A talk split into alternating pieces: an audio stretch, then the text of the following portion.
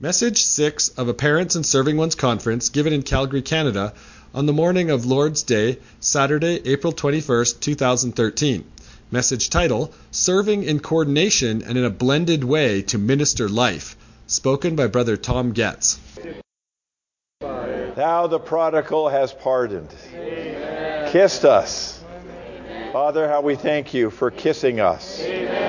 For running to meet us, for bringing us into the house, killing the fatted calf, preparing such a feast for us.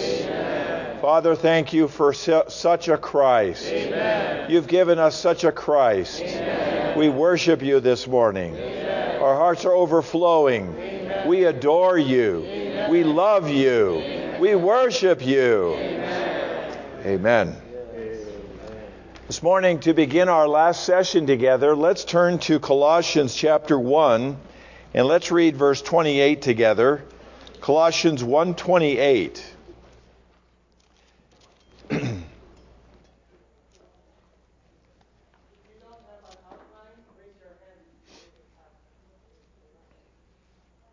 This weekend we've been having a, uh, a conference, uh, Parents and Serving Ones Conference, PSO they call them here. And uh, this is a service conference, a conference on church service, uh, with the uh, emphasis particularly on the young people service. And this morning we come to a very crucial fellowship related to coordination and blending uh, in our service together.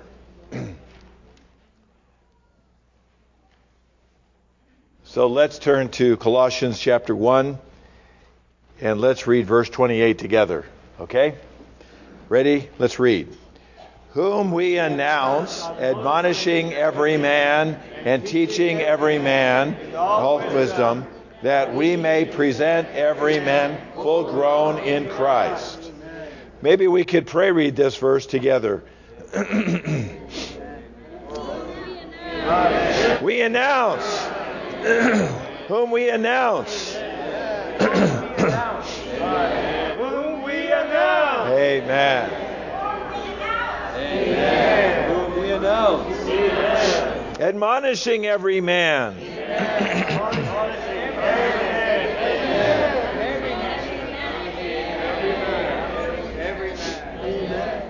Amen. Every man. Amen. And teaching. Amen And teaching every man. In all wisdom. Amen. In all wisdom. Amen. Amen. that we may present every man. Every man. We may present every man. Every man. Amen. We may present every man. Every man. Amen. Full grown in Christ. Every man full grown in Christ. Amen. Every man full grown in Christ. Amen. Amen. Every man full grown in Christ. Amen. Full grown in Christ. Amen. Full grown in Christ. Amen. Amen. Amen. This weekend we began on Friday night with some fellowship about vessels unto honor for God's eternal economy. In that fellowship, we realized or saw afresh how that we are vessels. First and foremost, God made us as containers, and He Himself is the content. We are made to be filled with Christ. And so this means that we have to learn how to be open.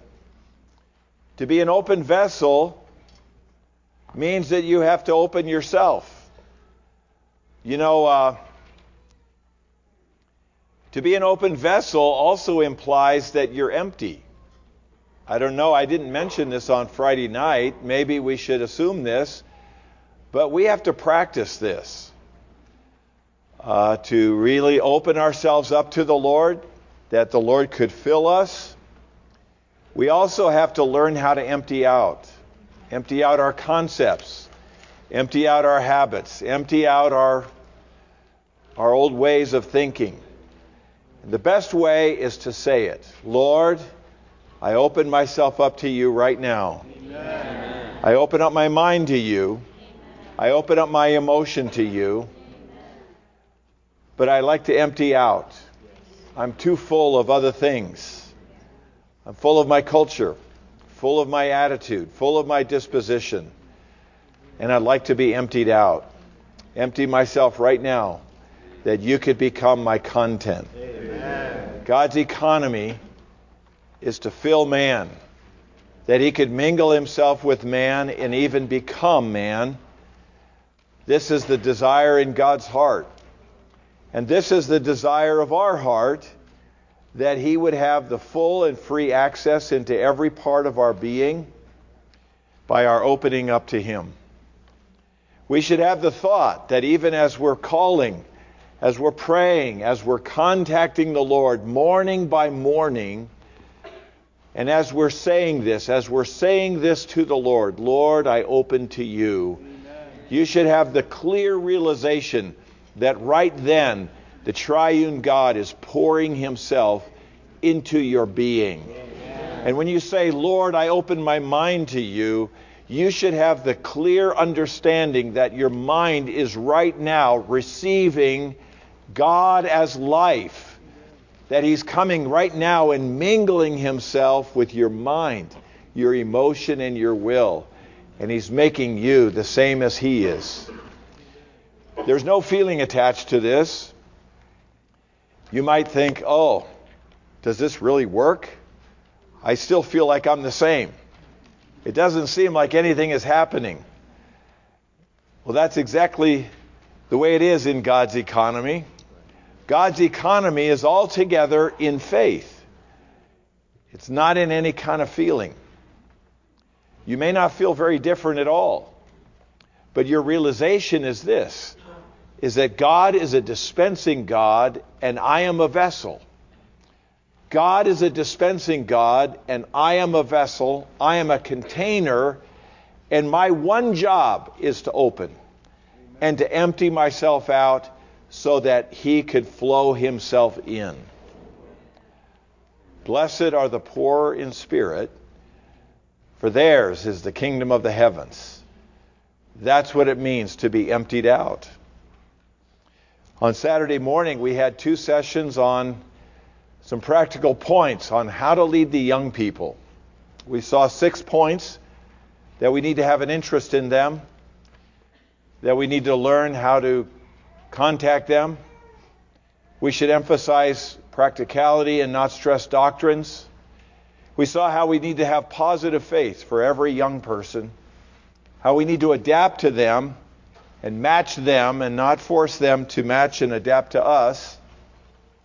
And finally, we realized how much we need to emphasize personal, personal contact. This was our fellowship yesterday morning. And then in the afternoon, we saw an overview, which we put on the board, of what is the present direction of the work with our young generation in the Lord's recovery.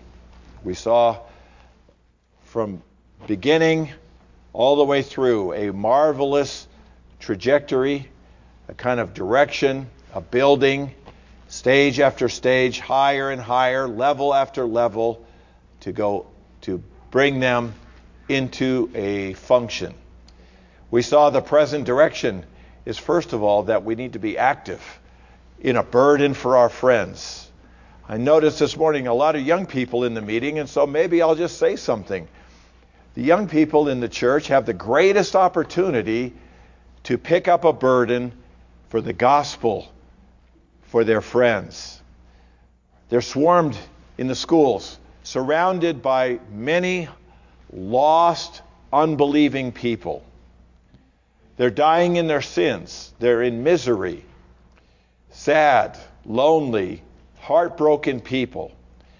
And everyone puts on a good facade so they look cool, they seem cool, but if you go into their heart, you'll realize that they are suffering people and that they need the Lord. If we, as the young people in the church life, would begin to pick up a few names and pray for these names, Lord Jesus, and you mention these names, bringing them to the Lord, the Lord will put them on your heart and they will become an organic burden within you. This is a great opportunity. We should pray. I'm not saying you should say too much. You don't maybe don't need to say much at all. One of our young sisters, she began to practice this. And she began to pray for five names. Some of those names were some of the some of her friends that had stopped meeting in the church. Some of them were friends from school. She began to pray every day. She wrote them down on a piece of paper and she would wake up and she would see that paper on her desk. She would pray breathing prayers. Do you know how to pray breathing prayers? A breathing prayer is, Oh Lord Jesus. Oh Lord Jesus, Pedro. Oh Lord Jesus, Abraham. Lord Jesus, Johann. Lord Jesus, Jacob. That's a breathing prayer. Maybe you would say, Save him. Oh Lord, save him. Lord, gain him. Those are breathing prayers. And everyone can pray a breathing prayer. You could even be sitting in class with one ear paying attention to your teacher, on the other is breathing. Oh Lord Jesus. This one. Then we saw how the young generation needs to be eating and feeding on the humanity of Jesus so that they could have the standing power to stand up in the darkest hour, in the fiercest kind of fight, which is coming ahead of us. The Lord needs a group of people who are acacia wood overlaid with gold. They've been eating and enjoying the humanity of Jesus, and they can stand. Stand in the evil day. They can withstand all the attacks of the evil one. They can ultimately withstand. Uh, this is the standing power is in the humanity of Jesus. The young people need to learn how to eat and enjoy such a humanity. We also saw how they need to be brought into a practical church life in the home meetings, in the church service, in the children's work, in the various services of the church, so that they could become responsible ones, bearing responsibility in the church. They become our co-workers, our co-laborers together with us. We also saw how we need to have a heart and even build up an atmosphere where we could restore the dormant ones, the backslidden ones, the ones who stopped meeting. In every local church, there are hundreds. They stopped meeting. They met with us for a while, and then they stopped. They became discouraged. Maybe they became offended. Maybe something happened. They just couldn't continue. And how we need an atmosphere and a heart, just like the Good Shepherd who would leave the 99 and go after the one until he finds it and he can bring him home. This should be an atmosphere in the church, not a critical, judgmental, condemning kind of spirit, but a spirit of love, a spirit of forgiveness, a heart of love to receive all the dormant ones, the fallen ones, the defeated ones, even the fleshly and worldly ones we would receive them, bring them back, recover them to the Father's house. This really has to become a spirit, an atmosphere in the church. Without this kind of atmosphere and spirit in the church, it becomes very hard for our young people to bring their friends to the meetings. They're afraid their friends may be judged, condemned, or criticized by the saints. So we have to have such a spirit of love such an atmosphere in the church life. And finally, we saw how we need to perfect all our young generation to become co workers together with us. They serve with us. We bring them into service by bringing them to serve together with us. This crucial word with, with us. This is how they're perfected in serving. Then uh, this is how, how we concluded last night. All right, so this morning we come to a general kind of fellowship, and this is quite an enjoyable outline. And what it's on is serving in coordination and in a blended way to minister life. This is a fellowship that is directed to anyone and everyone who serves in the church. Not just young people serving ones, although this weekend maybe it applies. But for all of our serving life, I think you'll find this fellowship quite helpful. You know, in God's salvation, we are all serving ones. We all became slaves. The Lord Himself was the slave. The Gospel of Mark presents the slave Savior, the one who came to serve sinners. Even in the kingdom, it tells us that He will serve us. He's still serving us right now. He served us by giving up His life. He served us even becoming the Spirit to enter into us.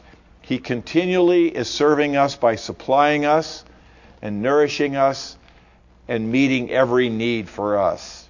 Isn't He the ultimate serving one? And now this one is within us, wanting to reproduce Himself in us and live again in us to become the real serving one in us, living a sacrificing life, pouring out for God's people. This is, this is the life that every one of us has received. So when we come to this outline, let's just begin to read through this. We'll fellowship a little bit, and we'll see where this fellowship will bring us. Church service is mainly for ministering life. You might think that church service is mainly to get jobs done.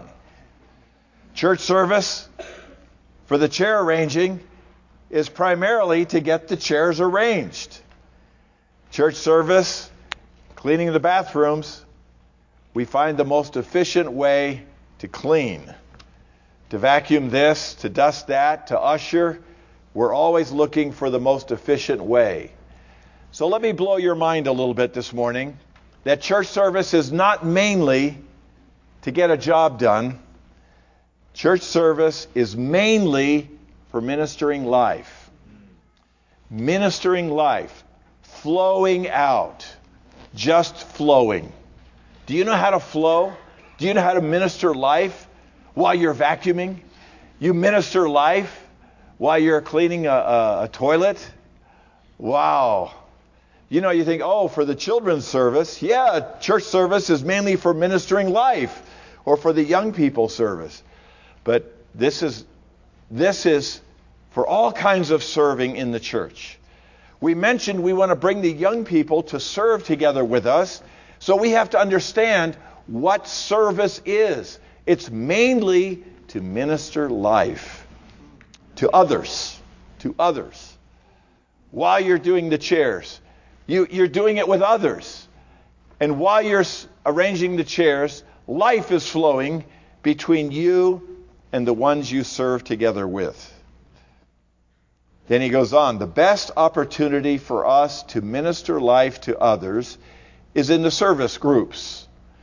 To help the saints, not primarily to carry out the service, rather, they should fellowship with them and minister life to them so that they may grow. In a training Brother Lee had with us in 1974 and early 1975, he gathered all the responsible ones who were overseeing the service groups, and he met with us every Monday night for a few months. And that was a real training. And this was his opening kind of fellowship with us. You might think you're a service group leader, you're responsible for ushering, or you're responsible for maintenance, or for cleaning the hall, arranging the chairs. And you might think that your job is to make it efficient, to get the work done. You know, we all like efficiency. He said, It's not that. There is no better opportunity for life to flow between the members, for life to be ministered to one another, than when you are serving together in some practical service.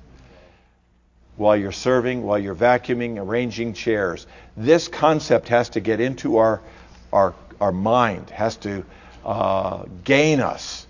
Our church service is to minister life to others. So, how do we do that? Now I'm going to serve. I need to serve. Well, so now it tells us we need a certain kind of life for this. A says we need a life and work that flows out from the love of the Lord in order to maintain our victory. If we do not have a revived living or a labor in shepherding, we will not be overcoming for long. There will be no way for us to maintain our victory. What maintains us in the victory is a life and a work of love toward the Lord. You might recall after Peter had his terrible failure. It was a colossal failure. It was a failure that should have cost him the kingdom. He was finished. He denied the Lord. The Lord said, You deny me before men, I'm going to deny you before my Father. He was finished. Judgment seat, the Lord said, I don't know you. I don't know you. You denied me before, I, I don't know you. Peter was devastated. He had a failure that was so terrible. So he was finished. Yet the Lord came, prepared breakfast for him because the Lord was going to recover him. This is always the Father's heart. You might think, oh, you did something so bad. You might think, oh, that brother, that sister has fallen so low. He has forsaken, he has given up, he is out. He, there's no way he could participate in the kingdom. You should never say this. It might surprise you. You know what will happen? The Lord will come and cook breakfast for that one, and he'll recover that one. And he does it. This is how he does it. He goes out, he's fishing all night. In fact, he, Peter was so backslidden that he led six of his fellow disciples to backslide with him. He said, I'm going fishing going back to his livelihood. He was a full timer. I quit. I'm going to go get a job. I'm going to go fish again. I, I, like, I like fishing. Uh, I can count on it. Can, the Lord, I'm not sure, you know. The Lord's dead. He, you know, he's gone. I, I don't know where I'm going to eat from. I'm going fishing. And because he was one of the leaders, six of the disciples, yeah, me too, me too, they all follow him. He's leading them astray. They fish all night, no fish. In the morning, the Lord is there on the shore. And he shouts out to them, Children, do you have any meat? Did you get anything? Did you catch any fish? The answer comes back, No. Put the net on the other side of the boat. The Lord, you know, all night the Lord's keeping the, the fish over here, they, and then he's putting all the fish over there, and, and he's just making it so they can't catch fish. At the best time, that's probably a greater miracle than all the other fish that got in the net. Then the morning comes. I mean, you know, then he says, put the net on the side. Then he gets all the fish over there, and they catch and they catch it, and they pull it up. And then John has a revelation. Peter and John are in the boat together. John turns to Peter and says, "It's the Lord. it's the Lord." Peter jumps in the water, swims to shore you know, then the Lord has a conversation with him. He says, Peter, do you love me? What a question. What a question. When the Lord wants to recover someone, that's what he asks. He doesn't ask, Are you going to try harder now? Are you going to be good? Are you going to quit being such a bad person? He says, Do you love me? Do you love me more than these? I really don't even know what that means. Do, do you love me more than these fish?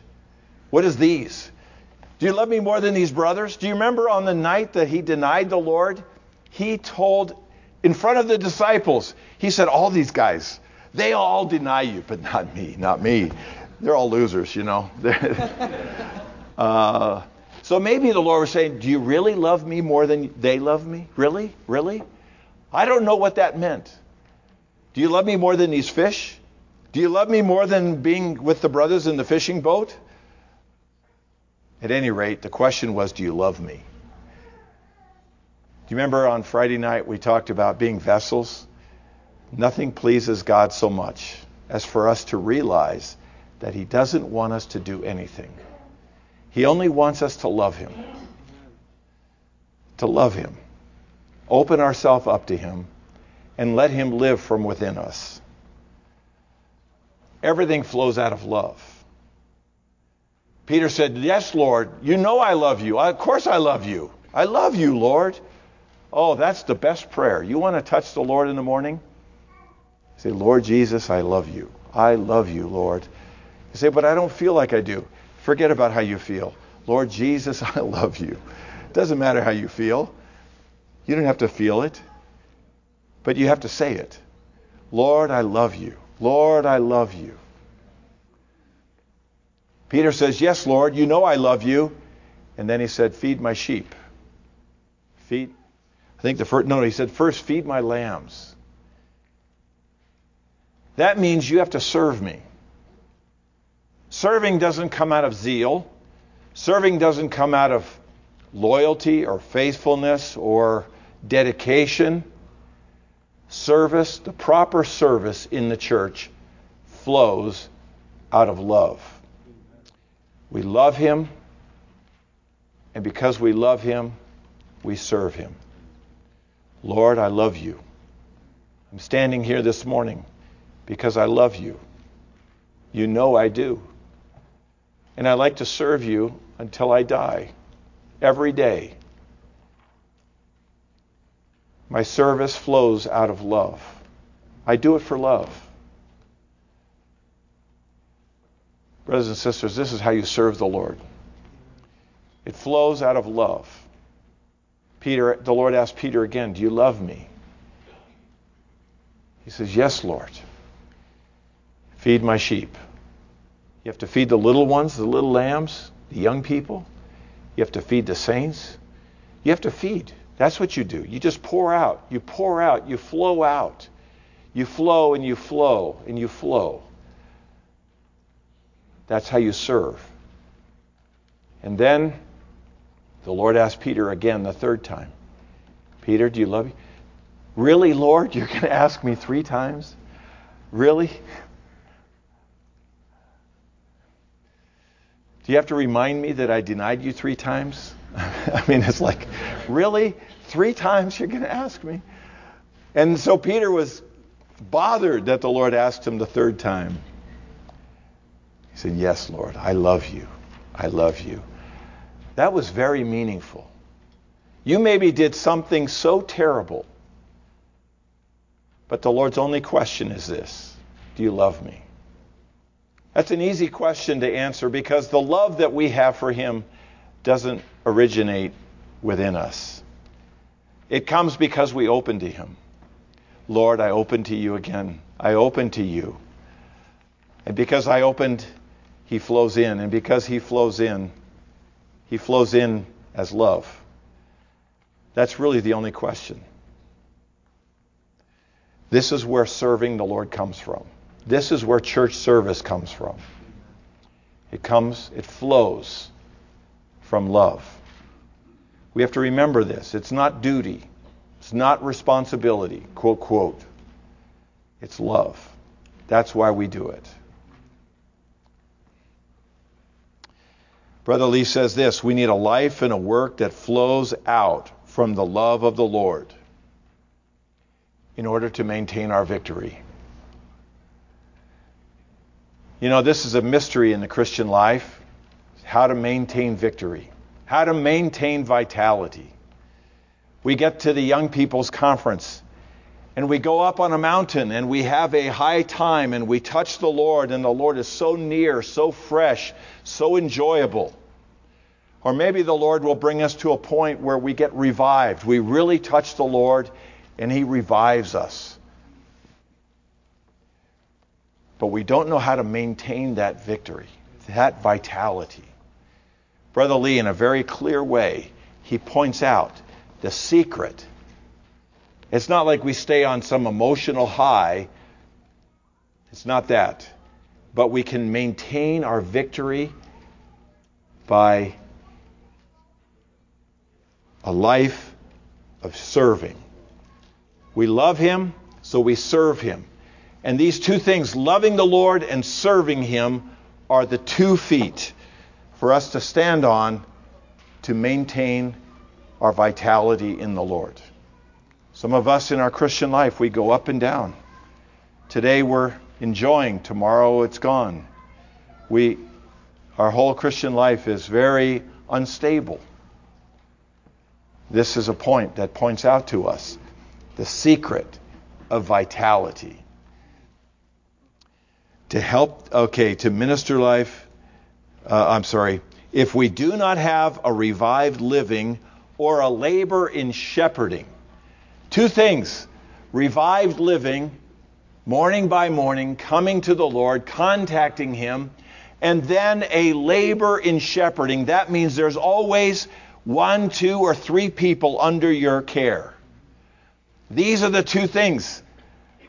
This is a secret of maintaining your victory. Isn't that great? Wow, we always wondered. You know, we got discouraged so fast. This is why young people, uh, you know, really young people, as soon as you pick up a few names, then you know what happens? You have to be alive to, to care for them. You're going to preach the gospel to them. You're going to say something about the Lord to them. Doesn't matter how you feel. Oh, I had a failure last night. Oh, it's all over. Forget it. No, no, no. I, I gotta, I gotta come to the meeting. I gotta speak. I gotta serve. I got to function. I got to serve on children's meeting. I got to have something. So I have to touch the Lord again. I have to touch him today in a fresh way or I have nothing. What am I going to do? It forces us to come to the Lord. These two things are revived living and a labor in shepherding. You should underline both these phrases. We will not be overcoming for long. There will be no way for us to maintain our victory. What maintains us in the victory is a life and work of love towards the Lord. In uh, 1 John chapter 5, verse 16a, it's a reference here. It says, If you see a brother sinning, and it goes on, a sin not unto death, and I don't know what that means, he shall ask and give life what that means is that when you're praying for your friends, young people, listen carefully, or saints, brothers and sisters, you pick up a burden to shepherd. You know some are in your home meeting, a young person or a student or someone, a new one coming into the church life, or maybe just one of the brothers. You can ask. You, you realize he's struggling.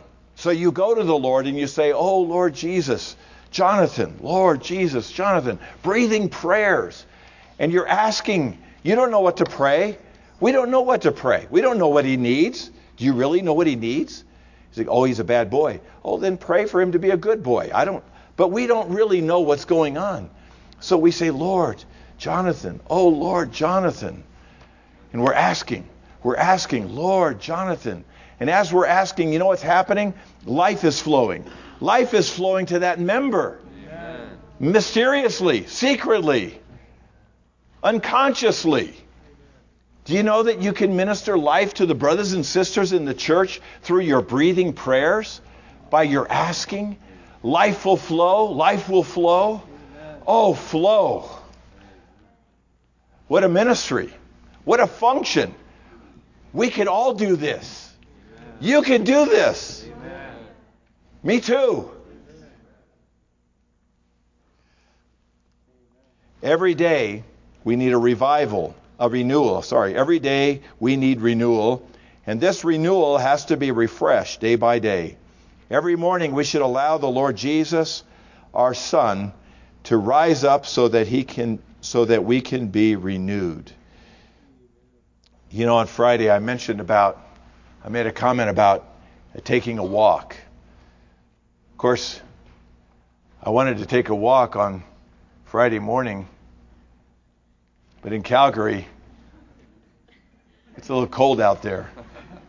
This California boy is not used to, and I don't have those kind of clothes to go take a walk. Oh, I have to find another way. I have to find another place. Brothers and sisters, every morning, every morning, we have to go into our private room and shut the door. Just like it says in Matthew 6. We have to contact the, Lord, mostly by opening to Him, but really being renewed. I hope, brothers and sisters, I hope that every day you would find some precious moments to be with the Lord. You've got to be with Him. You've got to be with Him, opening yourself up. Don't say you're too busy. No, no one's that busy. Matthew 6 6, it says, Pray like this. But when you pray, go into your private room and shut the door and pray to your Father who sees in secret. It doesn't say your Father hears in secret, it says your Father sees. Isn't that interesting? Did you know that the Father's eyes are watching, looking? Who's going to come to me? Who will come to me? And he's like, Oh, you know, I don't know what to pray. Do you think he cares?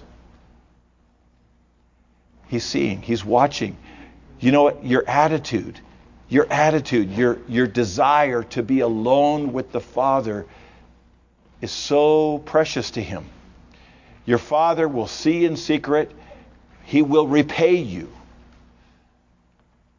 He, he repays. What an amazing thing. He owes you all those minutes. And God doesn't like to owe people anything. You can't outgive him. Brothers and sisters, we have to know how to do how to be with the Lord, how to open ourselves up to him. And I would strongly urge learn how to contact the Lord by calling on his name. Calling and calling. Sometimes the way we pray is that we try to fill up all the time with our words.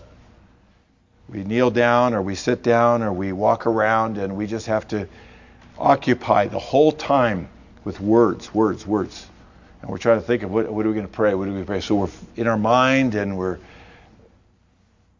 Actually, it'd be better to be quiet a little bit. Just call on the Lord. Just call on the Lord. Let the uh, the ascended Christ sitting at the right hand of God as the intercessor, let him pray. You contact him, he'll pray. He'll convert every one of your little feeble prayers into a useful prayer for God's purpose. Just contact him again and again. Get filled up with him. Be with him. Saints, this is the secret of service. You say, Well, I, I don't have an education. I didn't get a degree. I didn't finish school. But you can be with the Lord. Some of the most useful ones in the Lord's hands over the years were the ones that didn't get much of an education. D.L. Moody, great American evangelist in the 1800s, never went past third grade. When he went to England to preach the gospel, the crowds gathered, but there were some that were mocking him because of his pronunciation of words and the way he talked. But by the third day, they were weeping because of what he was speaking and repenting. Brothers and sisters, learning how to contact the Lord, being with him, opening to him, allowing him to mingle himself with you. This is a secret. This is how you this is how you serve the Lord. This is how you learn to become a serving one. After we then by being with the Lord, things will come up. We need to deal with those things. Things in our heart, things in our relationships, sin, the world, anxieties, even problems in relationships with the saints. All these things need to be brought up, calling on the Lord, oh Lord Jesus, to deal with them. Then he says this, point two, after we had a thorough dealing with the Lord and pick up a burden, we need to we must learn to be interested in people and involved with people. Pick up a burden for specific persons. Okay, that means you. You, yeah, you. You deal with the Lord. You call on the Lord. You gain the Lord. You open to Him. And then you pick up a burden for someone. And it has to be names. When Brother Lee was giving us this training, oh, brothers, you know, last weekend we had a training. Some of you brothers were there. I saw saw some of you on the second row. My goodness. Scary, huh? I was thinking, my, they called up, you know, some of the brothers from Lethbridge were on the second row. I mean, they were like, like right there. And then the first meeting they called, you know, the prophesying was a little slow. So the brother made all the first row brothers go prophesy. And there they were. What's going to happen, oh Lord Jesus? Then he said, okay, third row go. See, the triune God knew. Isn't he merciful? Spared. Oh. Oh, no, no person could arrange that. What was I talking about? you pick up a burden. Everybody can do this. You pick up a burden for a specific person. You get names. You write them down. When brother, yeah, I was talking about Brother Lee. When Brother Lee held this training, he would ask us. He said, "Did you go to the Lord, Jonathan?" He'd call us by name. We were sitting there. Did you go to the Lord? Yeah, yeah. Did you deal with the Lord? Yeah. What'd you deal with? really? What? Tell me. So we had to tell him. Then he said, "Did you did you pick up a burden?" Yeah. Who'd you pick up a burden for? Well, I just nobody kind of came to mind. he said, "Oh, phooey." he said, "What do you mean nobody came to mind? What's wrong? You know, that's not acceptable. You go get a name." That's what. That's how he was telling us. Oh my goodness, we were. I was I was not in the front row, but I was trembling. Well, I was, I was so afraid he was going to call on me. He didn't call on me, but we had to tell them the names. Do you pick up a burden for someone? Yeah, yeah. Who? Oh, Jonathan Somerville. Very good. And uh, who else? Uh, Sam Liao. Sam Lim. Good. Okay. So now you're going to pray for them, right? He made us tell us the names. Tell us the names. Who are you going to care for? How, how, what, if, what if we had a training like this? Who? In that, you know, at school, my goodness, we'd be scared, huh?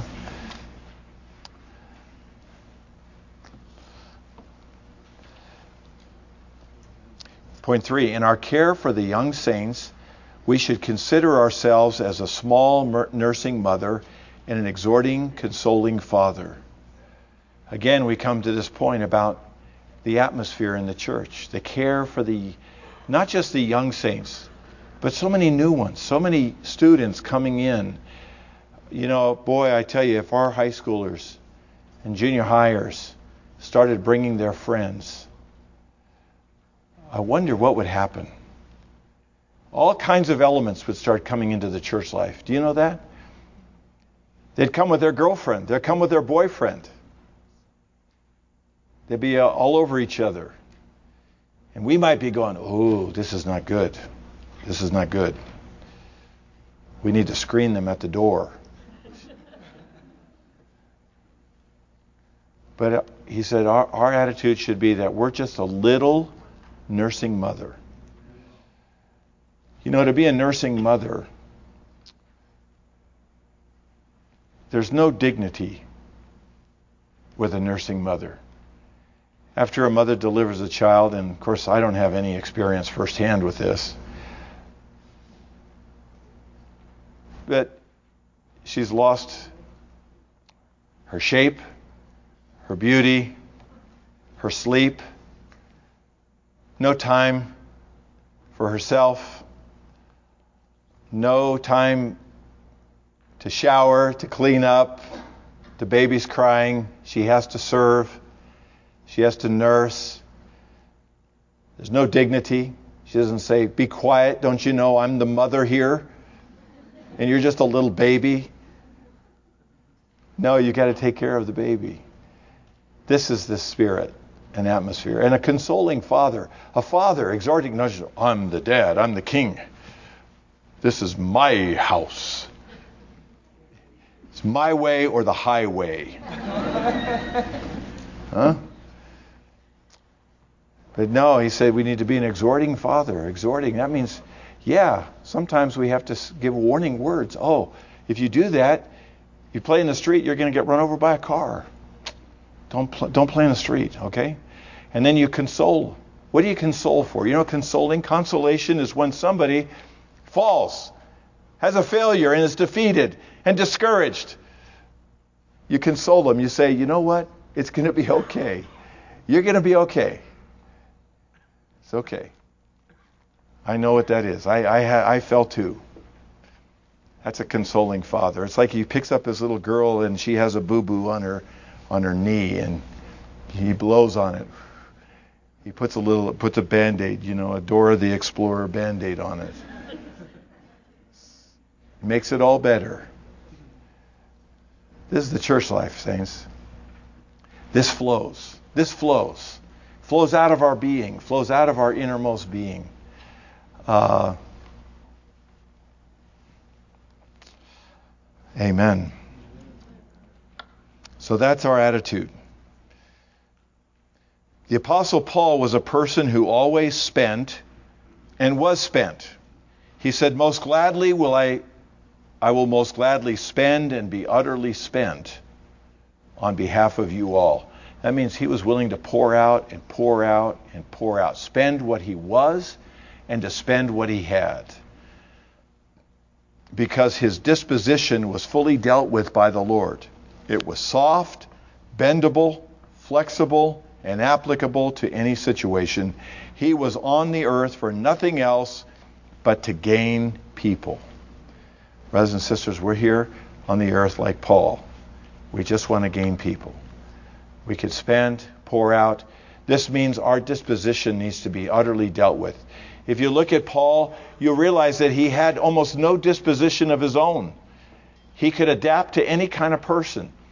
To the Jews, he could become like a Jew. To the Gentiles, he could be like a Gentile. When he was with the weak, he said, I became weak. Some of us are so strong, we don't know how to be weak. We only know how to impose our disposition on people. We're fast and we can't be slow, or we're slow and we can't be fast. We're, we're legal and we can't be flexible. Sometimes we're strict but we can't be smooth. Our disposition needs to be utterly dealt with. And this is one of the things that every one of us, we have to go to the Lord again and again. Oh, Lord Jesus, break through. Break through my nature. Break through my disposition.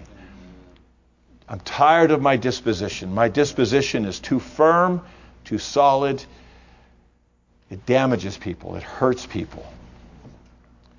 I still remember, Saints, one day um, taking the lead in, the, in this little church where I was.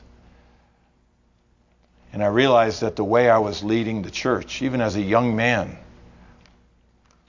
was very hard on the saints. I was strict, I was strong, I was legal. I realized that everyone around me was suffering. They were suffering my disposition. Hardly anybody could live up to my kind of standard.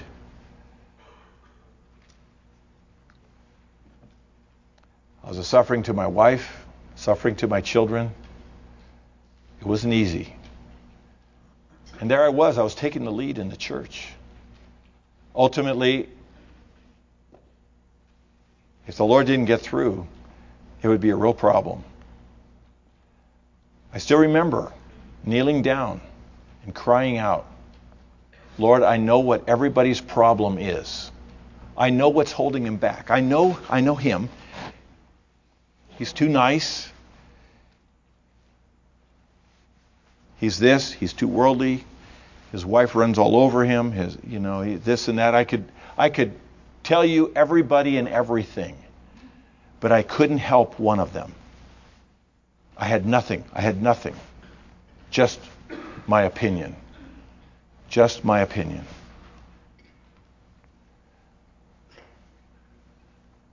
It was a crisis for me, brothers and sisters. It was a crisis. Have you realized? Paul was broken. He could fit into any kind of situation. You could put him in a crack, you could put him in a corner, you could put him in a well, you could put him in a prison, and he's the same. It's about the same. Brother Nee was like this. Brother Lee was like this. These brothers, under the Lord's shepherding hand, broke through in this matter of disposition. And because of that, they could serve, they could pour out, they could become real channels of supply to the body of Christ. On the one hand, we need to be strong, but on the other hand, we should not be hard. We need to be soft, flexible, and applicable, good for any situation we are placed in, able to fit into every bend and corner. To care for little children requires much flexibility. Therefore, we first need a thorough dealing with the Lord, and then we need to become available, flexible, and fully dealt with in our disposition. The Lord in the church will arrange to put us in situations where we find ourselves with other saints, other saints who are not like us. And it may bother us.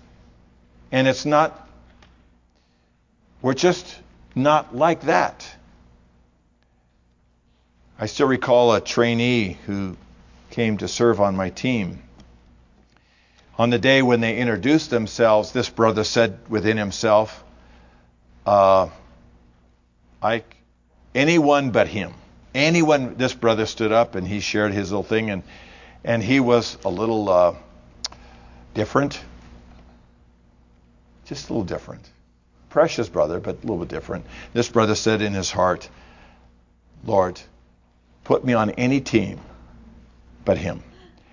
And you know, we, we all have this. We all, you know, sorry, this is kind of the thing that goes on within us. I could be, I could serve with anybody, but not him. Eventually, you know what happened? I didn't know this was going on in his heart. Eventually, they ended up on the same team and they ended up to be gospel partners. Have exact same situation today in another team.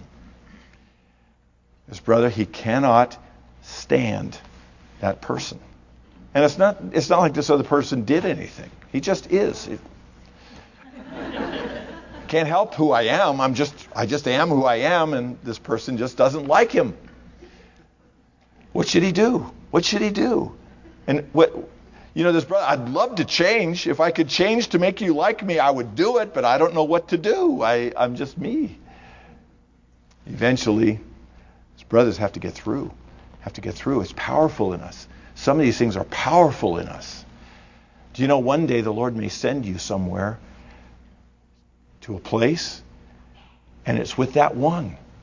You know, you break through in this matter that I'm talking about, the Lord could send you anywhere, anytime, with anyone. Because you're so flexible, you're so uh, opened up maybe even so broken that you can be with any brother, anytime, anywhere, without, without limitation. May the Lord get through. This is how we serve. This is how to serve. I'm telling you, this is this is a real perfecting kind of fellowship. All right, but I got a lot of outline to cover still, so we better keep going. All right. In fact, in one place, Brother Lee said this. He said, We all need to be tested by three things. We need to be tested by the church life. You know, the church life will test you. We, not, we need to be tested by fruit bearing. Bringing in fruit will test us, test our capacity, test our heart, test our, our prayers. And we need to be tested by shepherding. That too will touch us deeply. It will touch us deeply. Roman 2. In our service to God, we must be brought by God to the point where we have the consciousness of the body and do not serve individually, but in coordination with the brothers and sisters. Here we touch the matter of serving in the body and serving in coordination. We must realize that there are two kinds of coordination. One kind is the coordination involved in outward arrangements, and the other kind of coordination is a coordination that grows out of the life within and is spiritual. Brother Lee describes two kinds of coordination. One is a coordination that's like a schedule, an arrangement. He says this is cooperation, this is not coordination. The real coordination is something that is organic. It comes out of the Christ that has been wrought into us, and it becomes a spiritual thing, an organic thing that flows out of life. As you grow in life, the more you want to coordinate, the more you're able to coordinate with others. Uh, coordination requires that our natural being, the world, our disposition, and our flesh all be dealt with so that the Lord can grow out of us. When He grows out of you and me, we are spontaneously in coordination. Many have had the experience that as soon as they were put in the coordination, their condition was exposed. Once they began to serve, their self immediately became manifest, particularly in their opinions.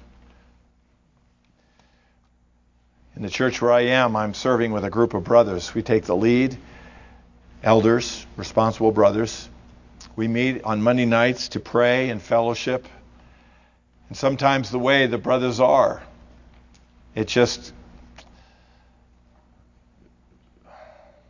kind of annoys. I don't know what word to use. It's not like it's bad or wrong, it's just annoying. I like everyone to be like me.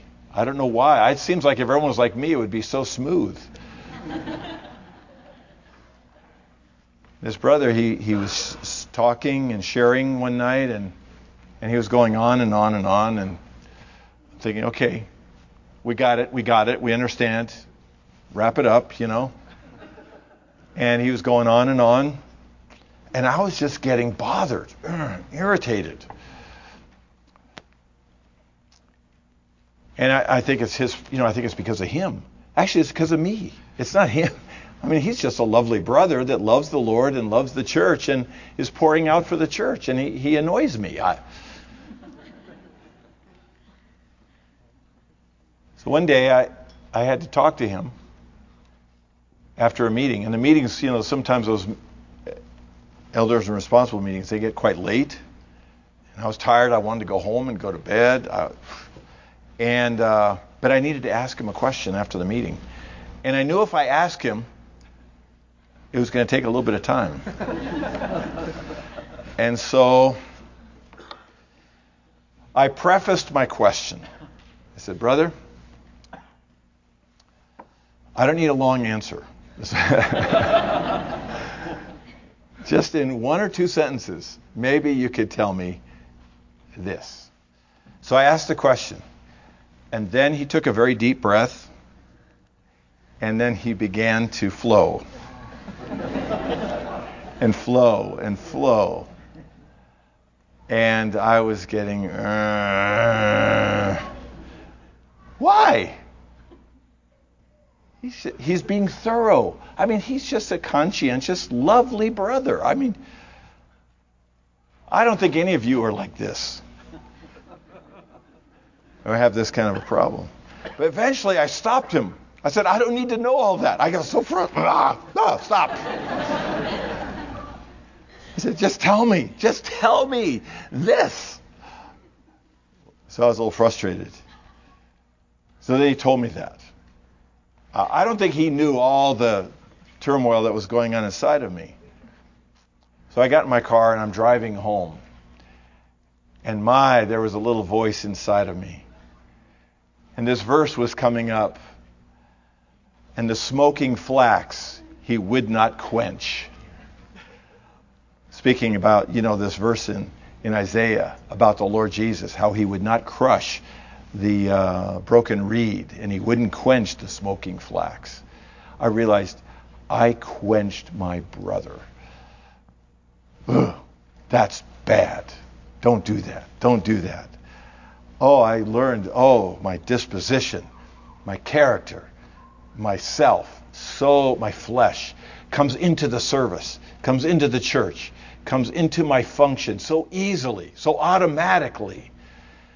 How I need to be so exercised. Saints, not to bring in our flesh, not to bring in ourself, not to bring in our natural constitution. Especially the opinions. Brothers and sisters, the opinions. Oh, do you know the opinions in the church is just the spreading of death? The Lord Jesus said in Matthew 16, 18, I will build my church, and the gates of Hades will not prevail against it. The gates of Hades is the attack of death. The attack of death is the gates of Hades. Peter immediately, after receiving such a high vision of Christ, expresses his opinion. Oh Lord, you know, the Lord said he's going to go to the cross. Right away, Peter says, No, no, no, that's we're not going to let that happen. You got me here. I got a sword and I can. And then the Lord said, Get behind me, Satan. Do you realize, saints? Every opinion is Satan trying to come into the church. We have to be careful. Have to be careful. Don't hold an attitude. Don't speak things. Don't be so don't be careless. Some of us are very, very good at expressing opinions. We should not. We should be we should be in fear and trembling that our opinions could bring death into the church life. The most important thing in the church service is not that we perform our tasks successfully. Rather, the important matter in our serving together in coordination is how much our flesh, our disposition, and our individualism are being dealt with. The greatest indication that we see the body is that we cannot be independent. We feel that we need the body and that we need the brothers and sisters. May we all get to such a point where we have this feeling how much we need the brothers and sisters. Coordination means that we cannot do anything without one another. There is a sense that we need others and that others need us. Those who work with young people should be like this.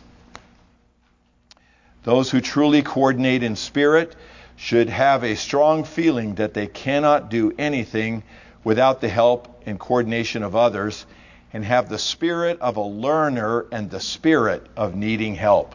Isn't that great utterance? This is how we serve. We have the spirit of a learner, not the spirit of an expert. Don't be here as an expert. and say, oh, I went to the training. Forget about the training. Have the spirit of a learner. Have the spirit of, of someone who needs help. Brothers and sisters, how much we need help.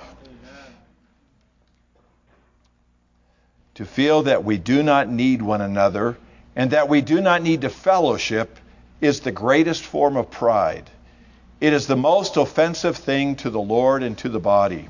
My goodness, what an utterance.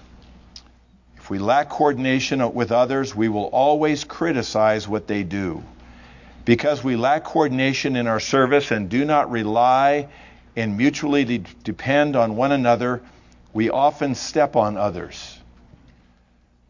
You see how even a little criticism steps on people.